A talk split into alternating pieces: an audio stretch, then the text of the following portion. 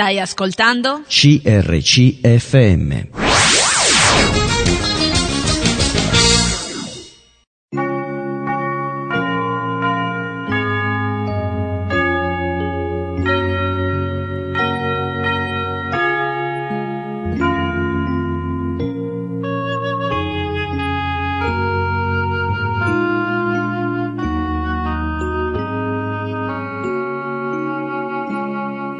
In ogni città, alla domenica, gruppi di credenti si riuniscono per lodare il Signore, condividere le proprie esperienze e ascoltare la sua parola, con espressioni diverse da luogo a luogo. Ogni domenica, alle ore 10, trasmettiamo uno di questi incontri e presentiamo la realtà evangelica che li dà vita. Ascolteremo tra poco il culto della Chiesa Cristiana Evangelica Punto Lode di Milano. Milano è un comune italiano di 1.400.000 abitanti, capoluogo della provincia omonima e della regione Lombardia. È il secondo comune italiano per popolazione, dopo Roma, e costituisce il centro della più popolata area metropolitana d'Italia, nonché una delle più popolose d'Europa. Fondata dagli Insubri all'inizio del VI secolo a.C., fu conquistata dai Romani nel 222 a.C. e fu chiamata Mediolanum accrebbe progressivamente la sua importanza fino a divenire una delle sedi imperiali dell'impero romano d'Occidente. Durante la sua storia assume svariati ruoli, tra i quali capitale, nonché principale centro politico e culturale del Ducato di Milano durante il Rinascimento e capitale del Regno d'Italia durante il periodo napoleonico. In ambito culturale, Milano è dal XIX secolo il massimo centro italiano nell'editoria, sia libraria sia legata all'informazione ed è ai vertici del circuito musicale mondiale grazie alla Scala e alla sua lunga tradizione operistica. Divenne capitale economica italiana durante la rivoluzione industriale che coinvolse l'Europa nella seconda metà del XIX secolo, costituendo con Torino e Genova il triangolo industriale. Da questo periodo in poi, e soprattutto dal dopoguerra, subì un forte processo di urbanizzazione legato all'espansione industriale che coinvolse anche le città limitrofe e fu meta principale durante il periodo dell'emigrazione interna. Nell'ultimo secolo ha stabilizzato il proprio ruolo economico e produttivo, divenendo il maggior mercato finanziario italiano ed è una delle capitali mondiali della moda e del design industriale. Alle porte di Milano, a Roo, ha sede la Fiera di Milano, il maggiore polo fieristico d'Europa. Ascolteremo ora il culto della Chiesa Cristiana Evangelica Punto Lode di Milano. Predica Saverio Lentini sul tema della rabbia. Buon ascolto. Vogliamo alzarci e pregare per iniziare questo culto?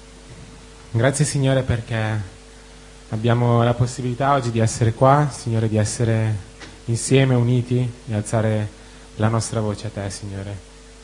Ti ringrazio per eh, questa possibilità, questo regalo che ci dai, Signore. E ti prego per ogni persona qua, Signore, che possa avere oggi un incontro, un'esperienza intima con Te e avere questa esperienza intima insieme ai suoi fratelli e alle sue sorelle. Nel nome di Gesù, amen.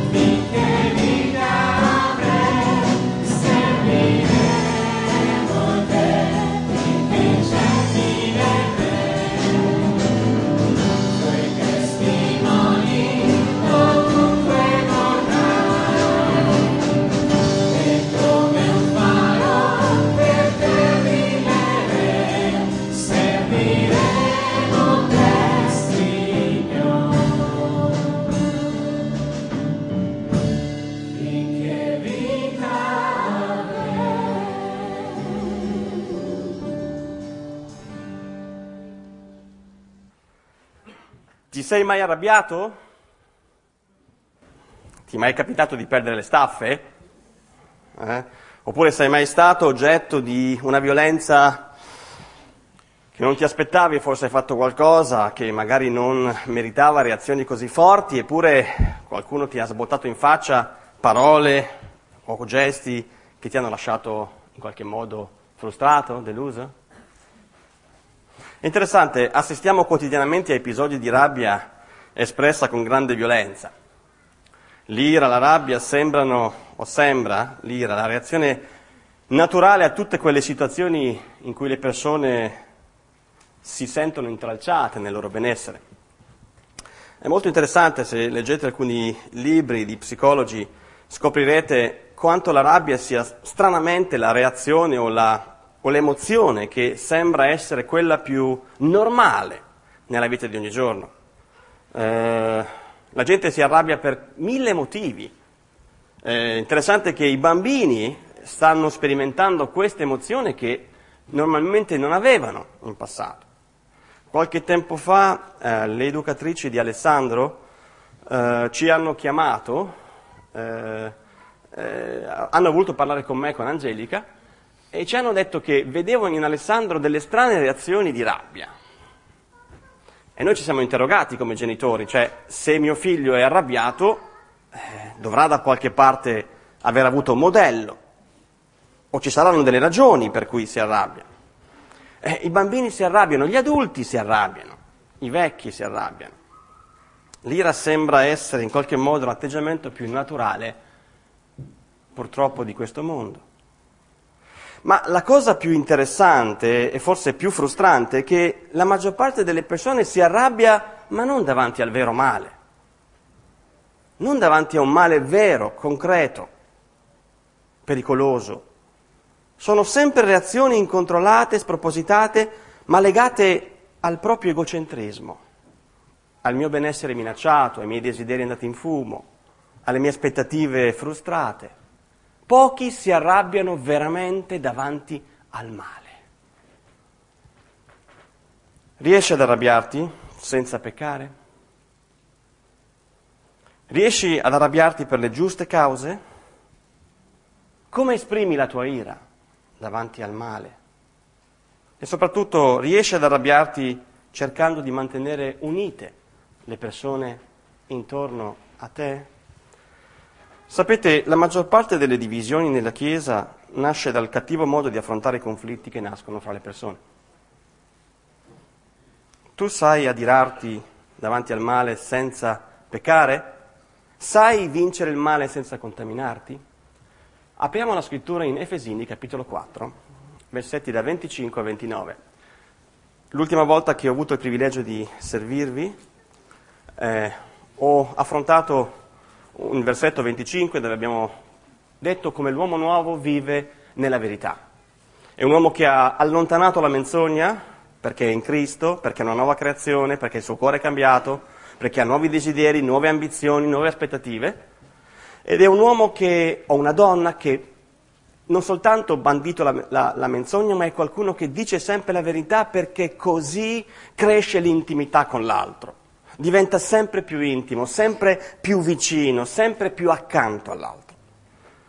E oggi vedremo un altro aspetto di questi versetti. Sono versetti molto importanti, molto interessanti. Efesini 4, dal versetto 25 al versetto 29.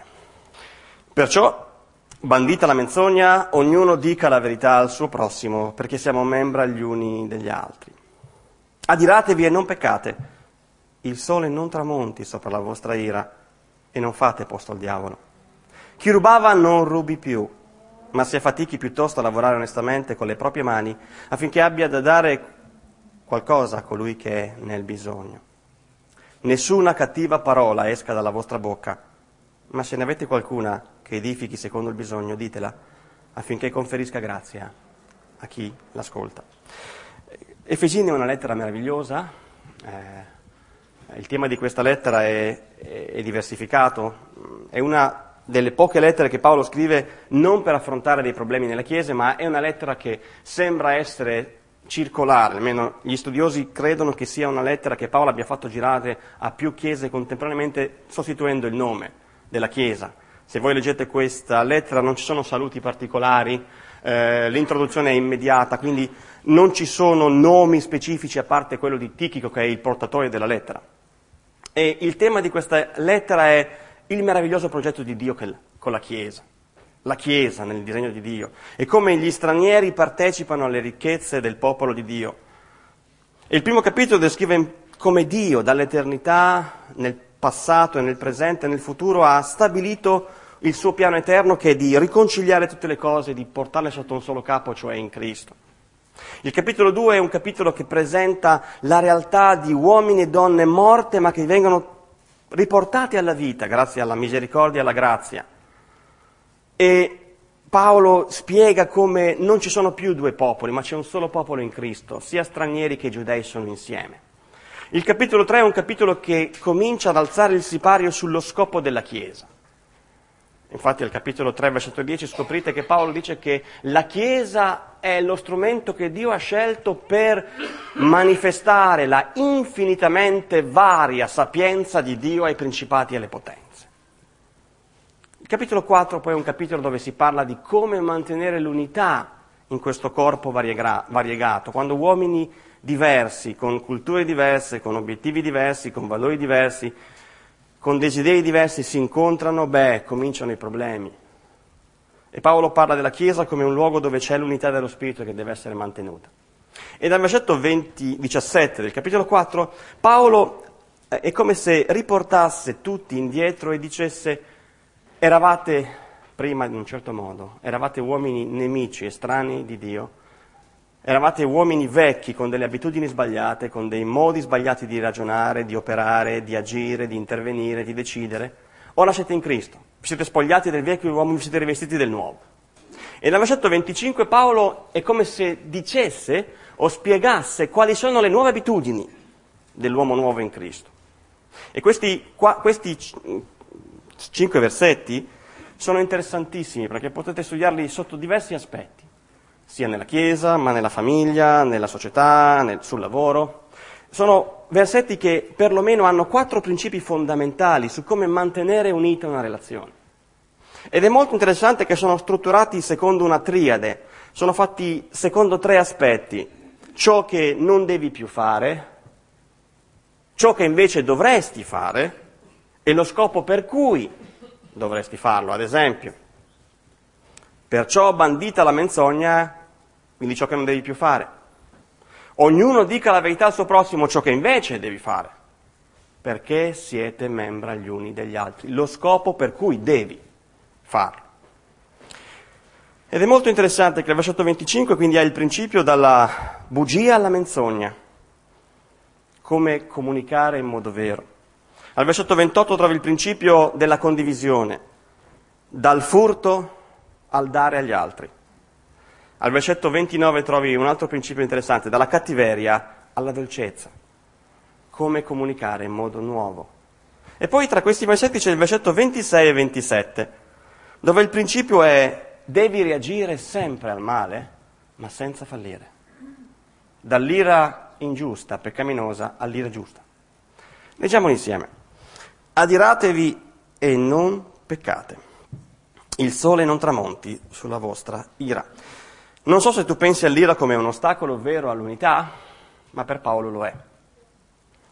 L'ira potrebbe essere un pericolo secondo voi? Sì, se non è gestita nel modo giusto e se non è una giusta ira, produrrà profonde lacerazioni nelle persone. Stare insieme è bello, ma inevitabilmente ci saranno dei conflitti. Le persone accanto a noi peccano e noi potremmo adirarci, ma forse non saremo in grado di gestire le reazioni della nostra ira e questo diventerà un grave problema per il tuo futuro, per il mio futuro, se non sono in grado di gestire le reazioni che sono in me. Le nostre emozioni negative devono essere santificate sempre dallo Spirito Santo, guidate verso la giusta direzione ed essere simili a quelle di Cristo. Se vuoi rimanere unito alle persone che ami, devi essere capace di adirarti per la verità ma devi sempre essere in grado di valutare le motivazioni della tua ira e soprattutto devi essere sempre consapevole che una reazione esagerata, sbagliata, peccaminosa condurrà a un rapporto che fallisce. Se non gestisci bene la tua ira, se non sai valutarne la potenza, la profondità e la pericolosità, tu sei destinato, io sono destinato a fallire nel mio rapporto. Questo può essere con una moglie, questo può essere con i figli, questo può essere con i fratelli nella chiesa, questo può essere sul mio posto di lavoro, questo può essere sul tram. Se non sono in grado di gestire le reazioni del mio cuore e soprattutto della mia ira, io sono potenzialmente un uomo che è destinato a fallire nei suoi rapporti. E questa mattina vorrei vedere insieme a voi, questa mattina e poi la prossima volta, due condizioni necessarie perché la tua ira sia giusta. La prima condizione è tu devi avere una santa ira, o una ira santa. Paolo inizia questo versetto dicendo adiratevi e non peccate. La Chiesa ha una caratteristica, ci trovi persone che tu non hai scelto. Non hai potuto decidere quali di loro avrebbero dovuto far parte della tua vita, in qualche modo. Non hai avuto il tempo per scoprire il loro carattere, la loro personalità, i loro gusti e poi stabilire quali scegliere e quali lasciare. Ma la Chiesa ha un'altra caratteristica, è formata da peccatori come te e come me.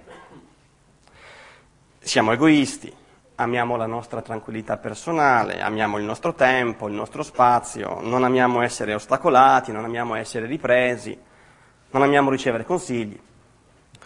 Ora prova a pensare a persone che come tu non hai scelto e che in qualche modo peccano e falliscono. Prova a pensarli insieme a te, a camminare insieme. Come reagisci davanti ai loro errori e ai loro peccati? Sapete, noi non viviamo in un mondo facile. Le persone ci offendono, ci umiliano, ci rifiutano e anche coloro che vivono nella Chiesa possono avere atteggiamenti falsi, dire parole offensive, fare cose fastidiose. Noi dovremmo essere in grado di conoscere la natura umana. Quando persone diverse ed egoiste camminano insieme, prima o poi avranno dei conflitti. Come affrontarli?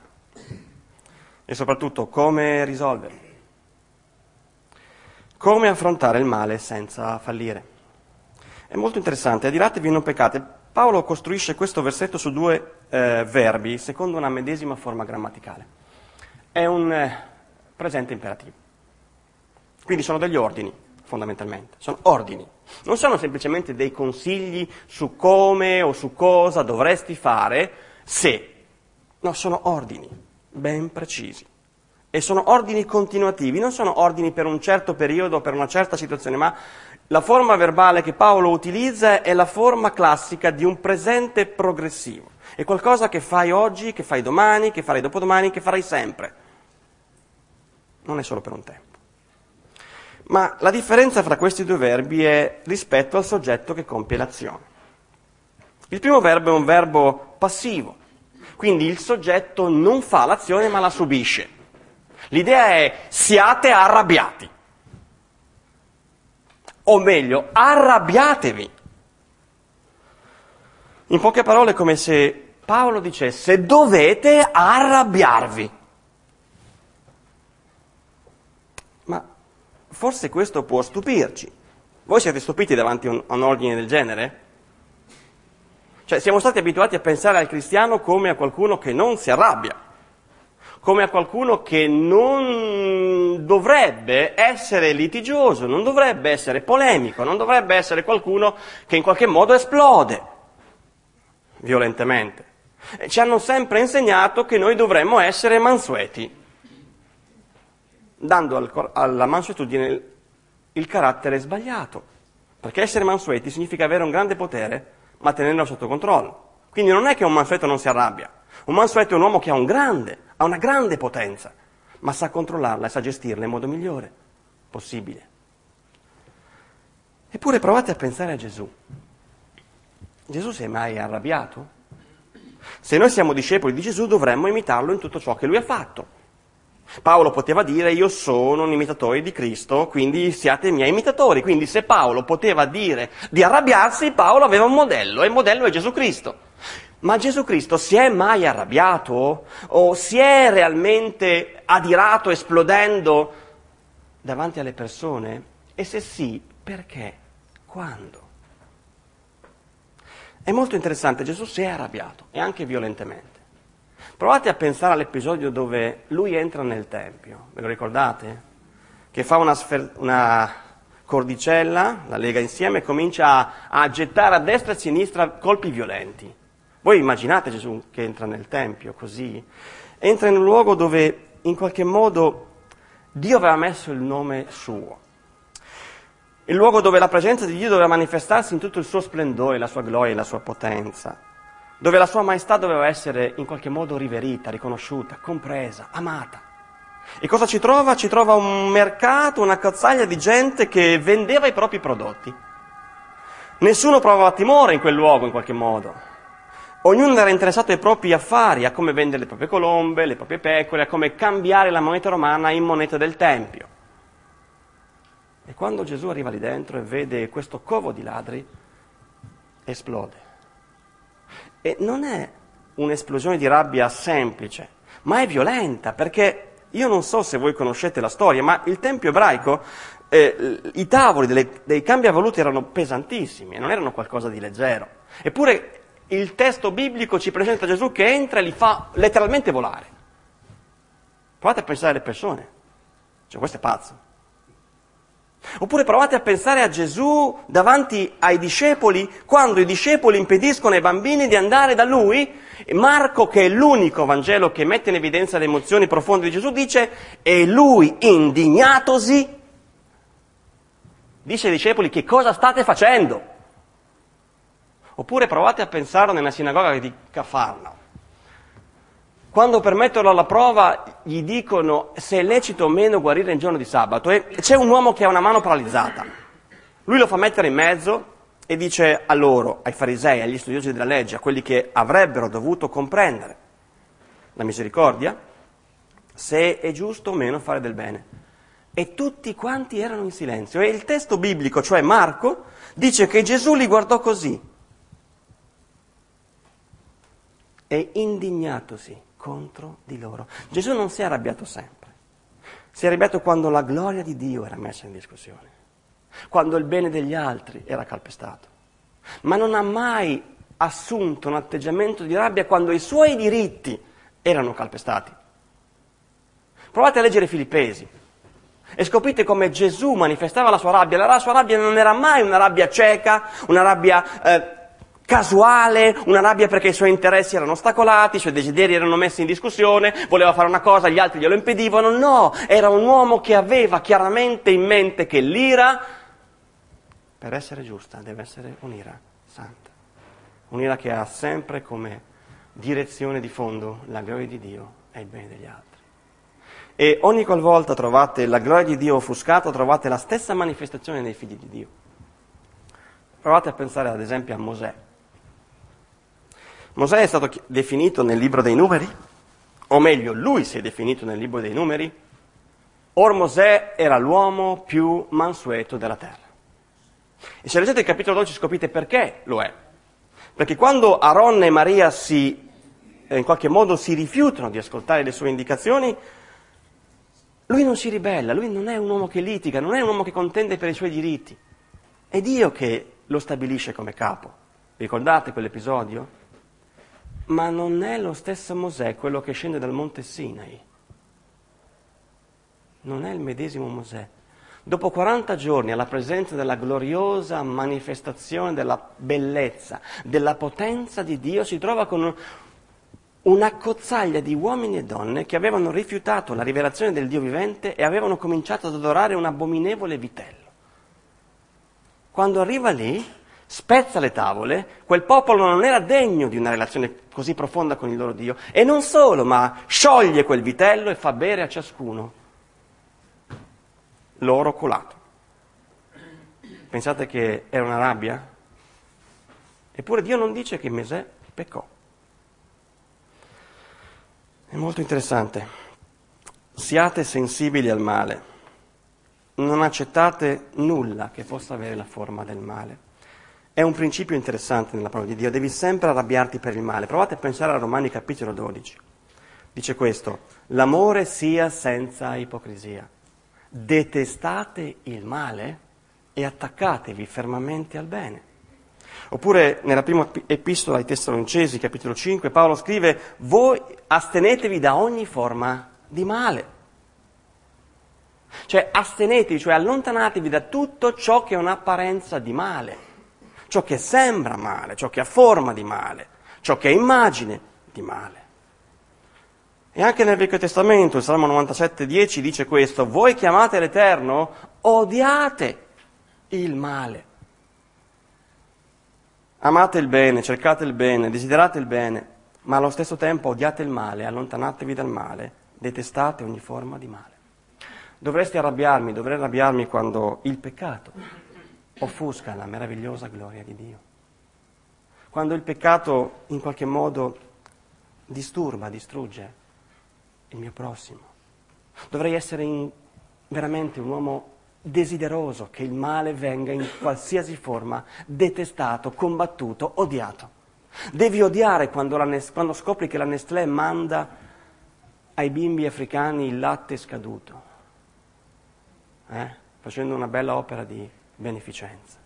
Dovresti adirarti quando passi per le strade di Milano la sera e vedi delle ragazze che sono vendute lì dovresti arrabbiarti per questo, perché il male ha una tale potenza distruttiva e devastante che se non lo fermi, se non lo odi, quando busserà il tuo cuore tu non avrai gli strumenti per reagire. Non dovresti mai essere indifferente al male, perché se non prendi una posizione santa, giusta e vera contro qualsiasi forma di male non avrai gli strumenti per fermarlo. La tua, la tua reazione al male in qualche modo è il termometro che dimostra quanto il male ha influenzato i tuoi pensieri, le tue reazioni, le tue scelte. Noi siamo capaci di assistere a un film di violenza e non provare più alcuna, alcuna forma di odio verso il male. Il male in qualche modo sta lentamente manipolando i nostri modi di pensare, i nostri modi di agire, i nostri modi di reagire. Noi siamo totalmente incapaci di farvi fronte. Siamo capaci di assistere a un film dove ci sono scene di sesso senza nessun problema Eppure Paolo dice a Timoteo, fuggi le passioni giovanili. Fuggite il male e ricercate l'amore, la giustizia, la fede, la pace con quelli che invocano il Signore con cuore puro. Siamo capaci di ascoltare doppi sensi senza neanche più essere inorriditi. E forse noi stessi nelle nostre battute lo, lo, lo facciamo. Non puoi chiudere gli occhi davanti al male quando lo vedi nei tuoi fratelli, quando lo vedi in tua moglie, quando lo vedi nei tuoi figli, quando lo vedi in te. L'ira cristiana desidera vedere cuori santificati in coloro che vengono ripresi. E da questo verbo possiamo scoprire due cose importanti, ad esempio. La tua ira non deve mai essere conseguenza del tuo peccato. Se ti adiri a causa di un tuo peccato non potrai dire di rispondere all'ordine biblico non hai il diritto di adirarti se il male è conseguenza delle tue azioni. Ad esempio, provate a pensare a Efesini capitolo 6, versetto 4, dove si dice, padri, non provocate o non irritate o non provocate a dire ai vostri figli. È interessante, se sei un padre che non ha regole chiare e sensate, che non è coerente, che dice una cosa che oggi vale, domani non vale, beh non potrai accusare i tuoi figli di essere figli che si adirano e poi tu adirarti dicendo che tu rispondi all'ordine biblico perché tu ti adiri contro il male. Quel male è la conseguenza delle tue azioni, delle mie azioni. Se Alessandro avesse due pesi e due misure, io non potrei arrabbiarmi quando lui sbaglia o fallisce, perché il mio modello è incoerente, è sbagliato.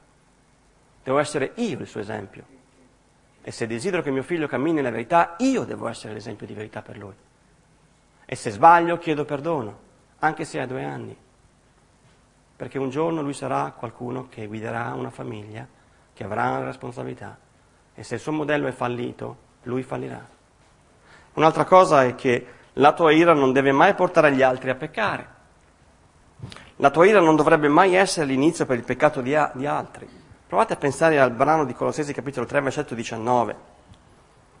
Mariti, amate le vostre mogli, e non vi inasprite contro di loro. È interessante quel, quel, quel versetto. Sarebbe utile studiarlo in profondità per vedere come spesso le reazioni rabbiose, adirate, amare di una donna sono la conseguenza di atteggiamenti falsi, ipocriti, tirannici di un marito che non è un capo, che non è un leader, che non è una guida.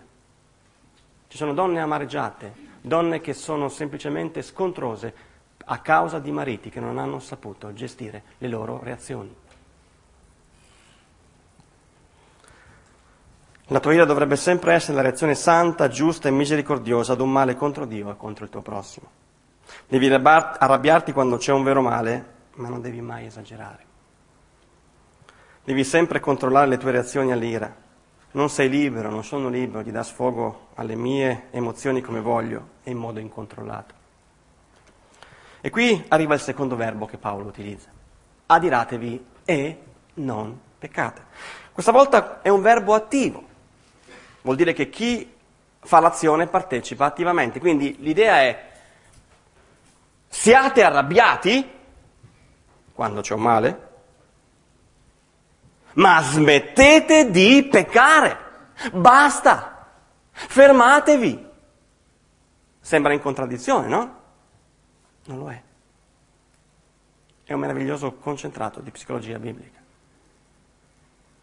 Ferma il male quando lo vedi, sii intransigente al male, ma non lasciare che la tua reazione sia frutto delle tue motivazioni egoistiche. Smettila di dare alla tua ira una veste di santità e giustizia quando in realtà è semplicemente la manifestazione dei tuoi desideri egoistici, delle tue opinioni che non vengono rispettate, dei tuoi interessi che tu supponi non vengano uh, rispettati. Arrabbiatevi per le cose giuste, ma state attenti a che non sia la vostra ira il frutto dei vostri interessi egoistici o di altro. La parola di Dio condanna ogni forma di ira funesta, le cui conseguenze sono devastanti.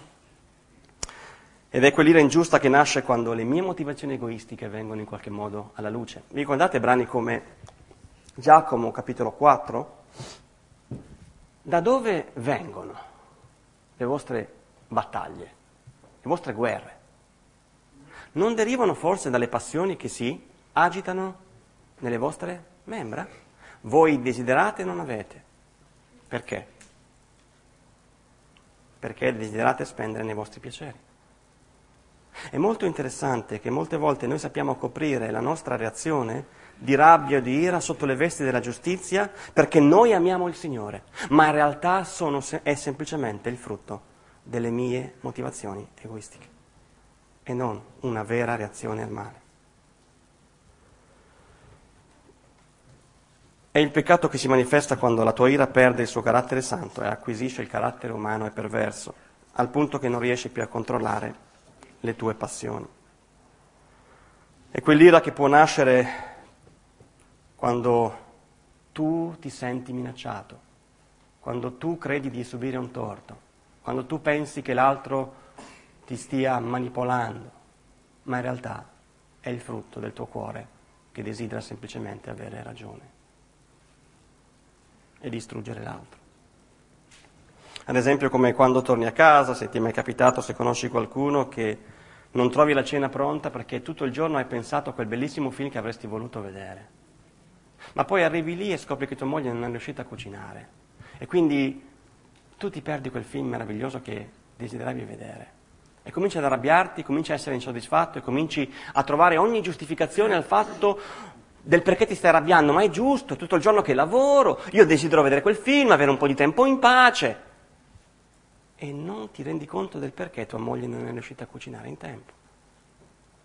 È quell'ira che nasce quando i tuoi desideri peccaminosi sono, in qualche modo, dominatori del tuo cuore. Non è una reazione santa, giusta, vera a un male chiaro, evidente, che in qualche modo oltraggia la gloria di Dio e offende il tuo prossimo, ma è semplicemente la manifestazione esteriore del mio peccato egocentrico ed egoista.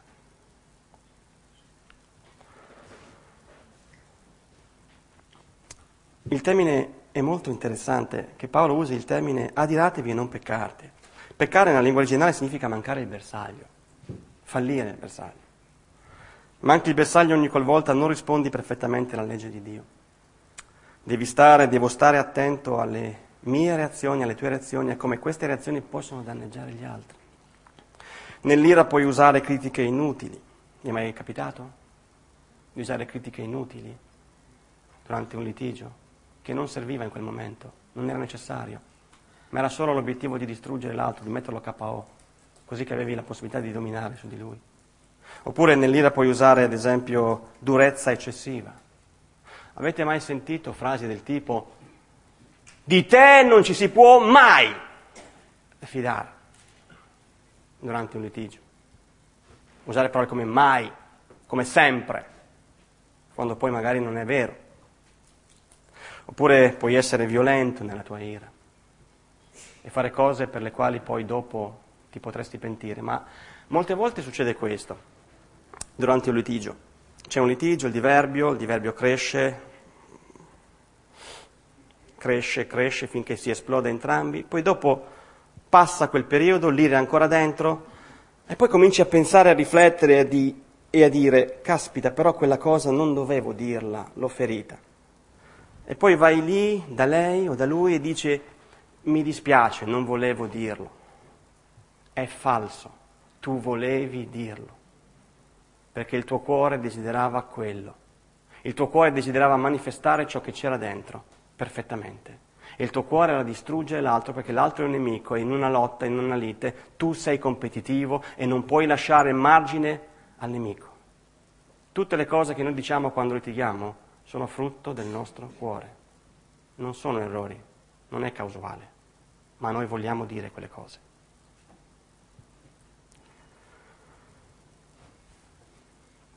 Tu devi controllare il flusso delle tue reazioni, tu sei responsabile, io sono responsabile delle reazioni nella mia ira. Io mi carico, tu ti carichi di un peccato quando mi adiro, quando ti adiri oltre il lecito. L'ira peccaminosa è la classica manifestazione di un uomo lontano dalla grazia. Non è un caso che una delle opere della carne è ire, Galati capitolo 5.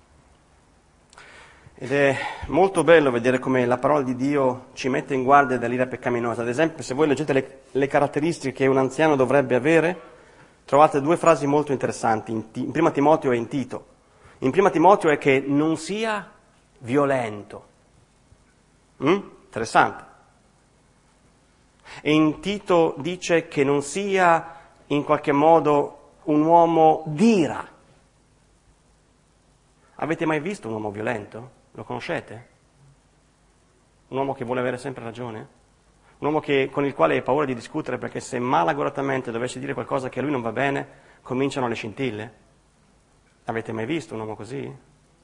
Vi assicuro che non è il prototipo di un leader, di una guida.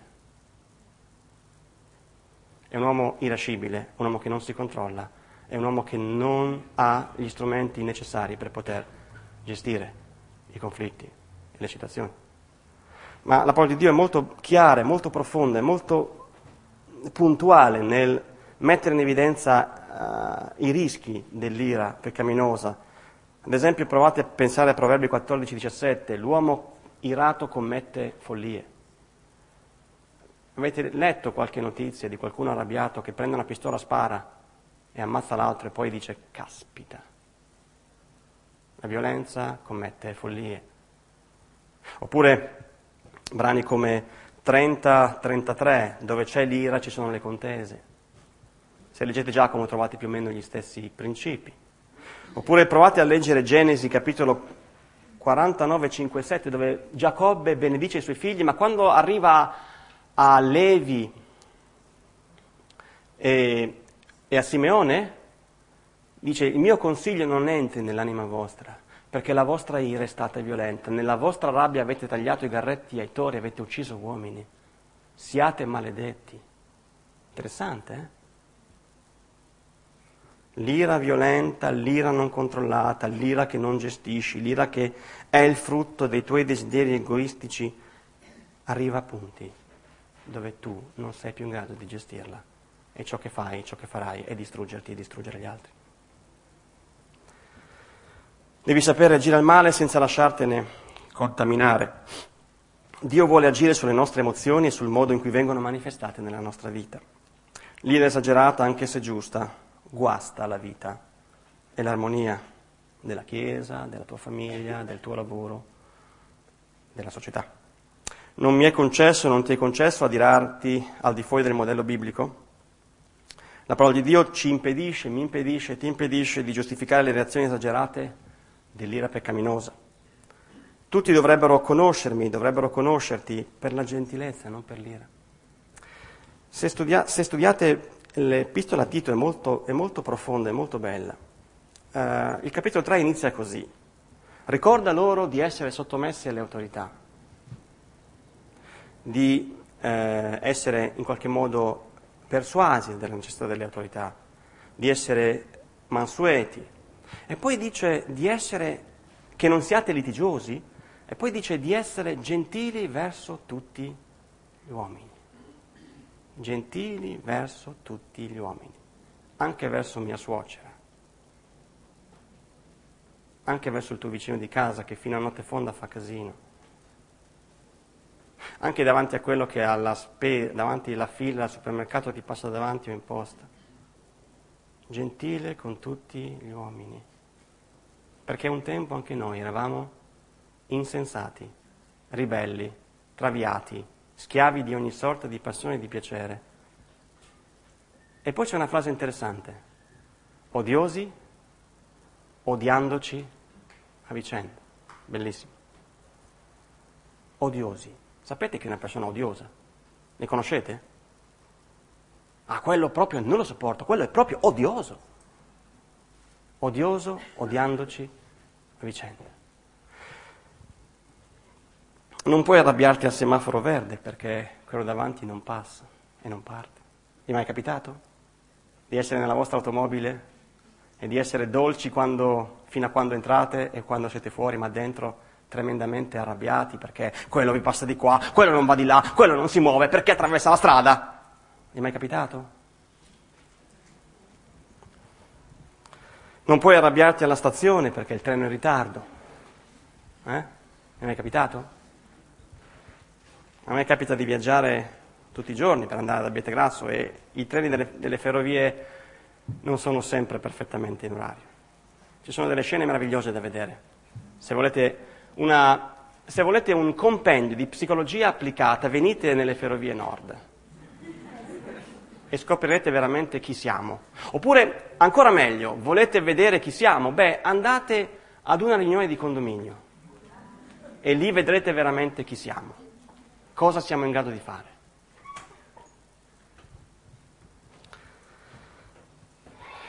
Quando ti rendi conto che la tua ira è esagerata rispetto al male commesso, o nasce dal desiderio di proteggere i tuoi interessi, il tuo benessere, la tua tranquillità personale, dovresti essere subito pronto a chiedere perdono. Dovresti umiliarti, dovresti riflettere, dovresti chiedere perdono a Dio e perdono alla persona davanti alla quale o in faccia della quale sei esploso. La giusta ira dovrebbe sempre essere esercitata sotto la guida dello Spirito Santo. Se questo non avviene, tu pecchi e non potrai godere della sua saggezza. E le tue reazioni saranno sempre pericolose. Ma non puoi controllare la tua ira da solo, con i tuoi sforzi. Non pensare di poter vincere i tuoi scatti e la tua tendenza ad adirarti con le persone con la tua autodisciplina.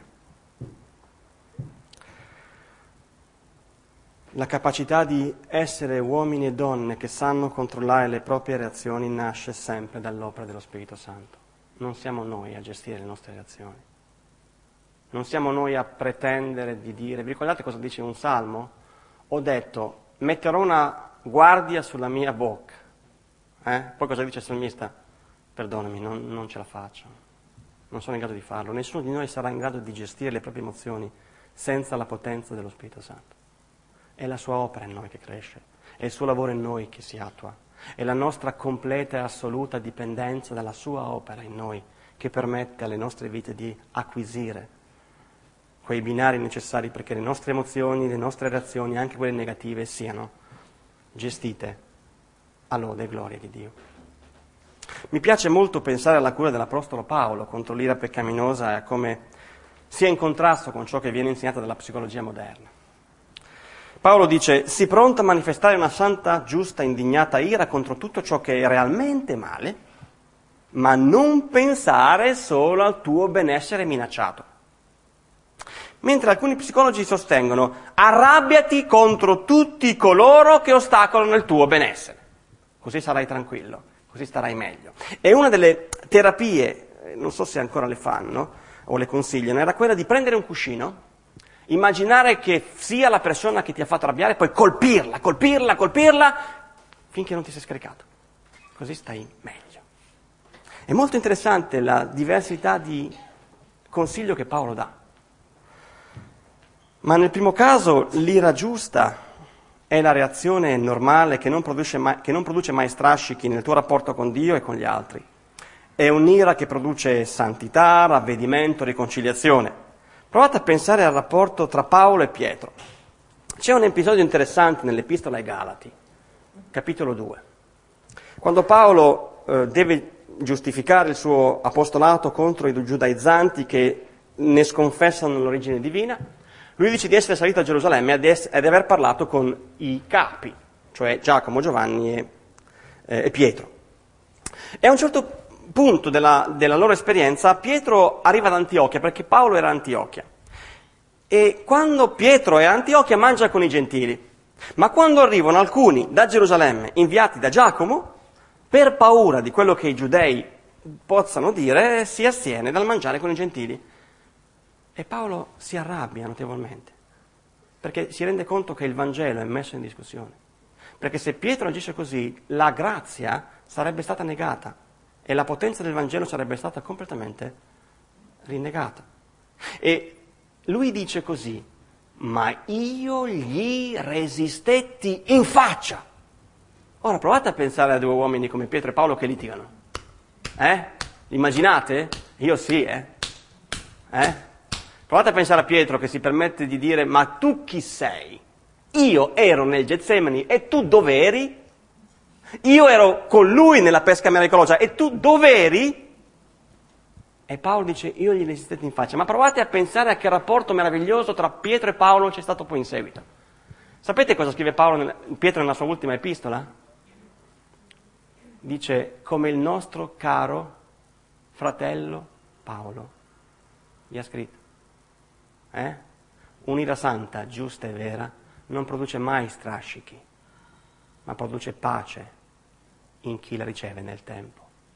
Come dice l'Epistola delle lettere agli ebrei, una riprensione al momento non provoca gioia, ma nel tempo produrrà un frutto di giustizia in pace in quelli che sono educati per mezzo di essa. Ma la seconda reazione, quella che gli psicologi consigliano, tu sarai sempre frustrato. I tuoi rapporti con gli altri ne risentiranno e soprattutto tutti saranno alla larga da te. Non solo, ma tu stesso sei ribelle, sottoposto al giudizio di Dio. Vi ricordate cosa dice Gesù nel Sermone sul Monte al capitolo 5? Voi avete udito che fu detto. Odia il tuo nemico. Ma io vi dico, amate i vostri nemici. Fate del bene a quelli che vi odiano.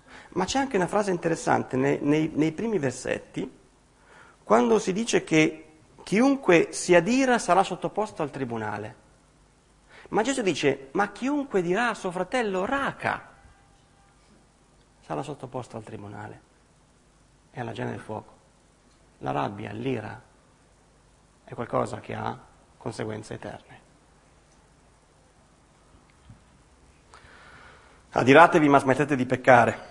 Reagisci con forza a tutto ciò che è in contrasto con la gloria di Dio e con il bene del tuo prossimo, ma stai molto attento a che la tua ira non sia peccaminosa.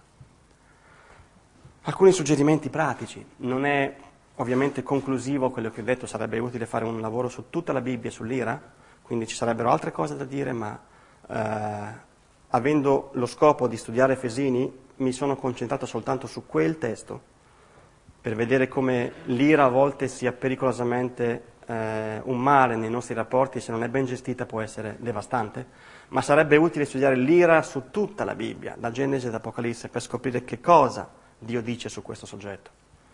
Ma alcuni consigli pratici che possono aiutarvi. Provate o prova, Saverio, a determinare in anticipo l'intensità delle tue reazioni. Cerca di limitare le tue reazioni. Cioè, alcuni suggeriscono davanti all'ira che sta per nascere di fermarsi e di dire all'altro soggetto di questo ne parliamo dopo, perché forse non sono in grado di farlo in questo momento. È una buona soluzione. Il tempo, dice l'Ecclesiaste, c'è un tempo per ogni cosa. Quindi forse prendetevi del tempo quando scoprite che il vostro cuore sta in qualche modo esercitando questo sentimento negativo.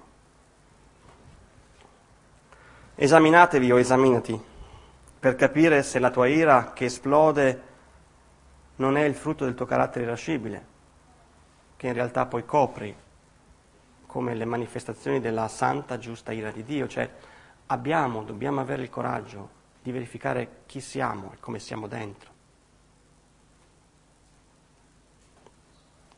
Esaminarci, non dare per scontato che siamo qui domenica mattina e che tutto funzioni. Noi siamo potenzialmente una bomba d'orologeria e noi possiamo esplodere in qualsiasi momento. E il problema è che se sono una bomba d'orologeria e posso esplodere in qualsiasi momento, sono a rischio, sempre.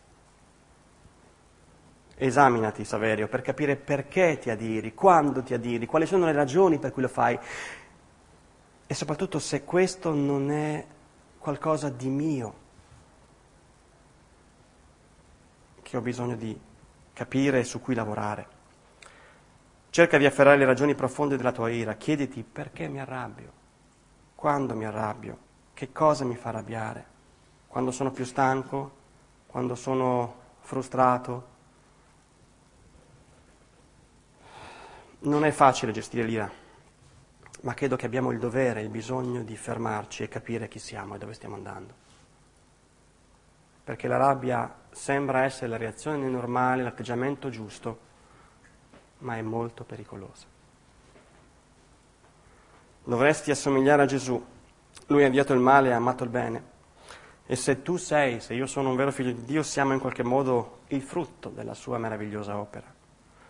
La croce dimostra come Dio ha affrontato il male e la sua giusta ira.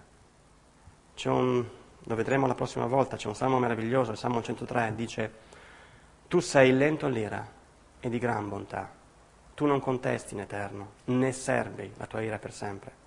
Quante volte nei nostri litigi la nostra ira dura settimane, eh? con silenzi, con mutismo, con grugniti, con ripicche. Perché? Perché mi hai ferito. Eppure dice che l'Eterno non contesta in eterno, né serba la sua ira per sempre. Guarda la croce e scopri come l'ira di Dio è stata affrontata e risolta. Così ci saranno conflitti nella Chiesa, nella tua famiglia, nella mia famiglia. Ti scontrerai con persone che ti offendono, ti fanno del male. Questo ti potrà fare arrabbiare. Ma dovresti arrabbiarti contro ogni forma di male. Sempre quando vedi il male non dovresti tollerarlo, non dovresti amarlo, non dovresti esserne indifferente, ma devi sempre stare attento alle reazioni, alle conseguenze e alle motivazioni della tua ira. Ci sono allora due condizioni necessarie perché l'ira sia giusta.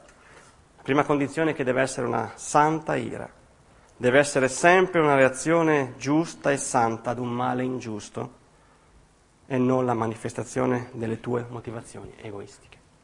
La prossima volta vedremo la seconda condizione perché l'ira sia giusta. Che Dio vi benedica.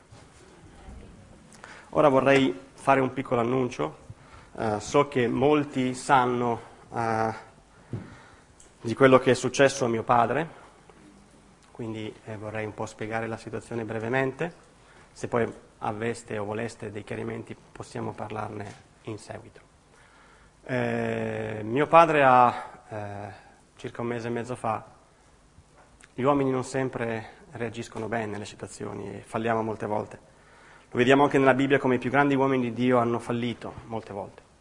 E benché sia un credente, in qualche modo, attraverso un periodo difficile e negativo, eh, non ha saputo forse reagire nel modo giusto, saggio, e forse neanche permettermi di arrivare ha fatto un gesto che non doveva fare, quindi purtroppo ha tentato il suicidio. Quindi, eh, questo è stato causa di tutta una serie di difficoltà, una delle quali purtroppo è l'asportazione completa dello stomaco, perché lui ha ingerito acido muriatico.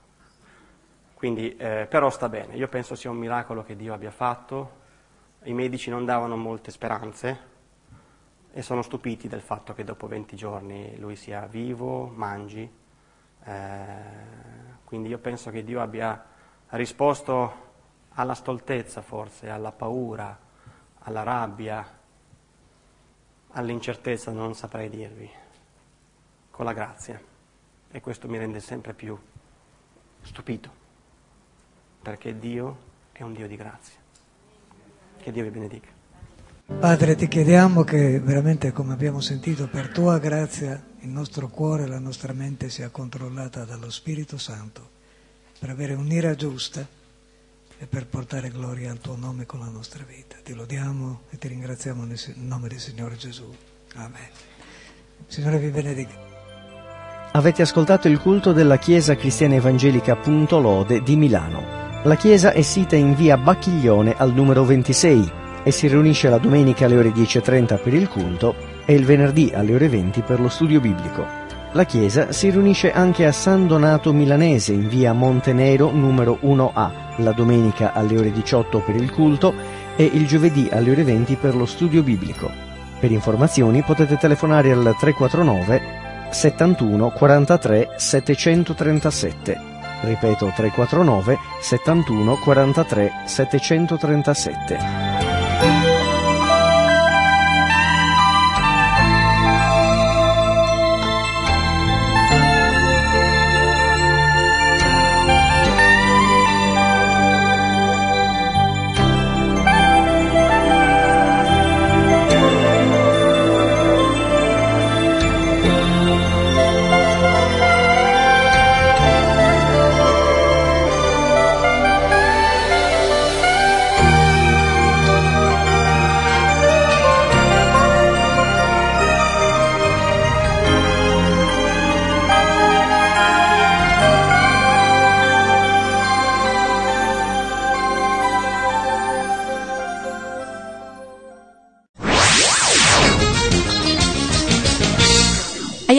Ascoltato un programma prodotto da crc.fm.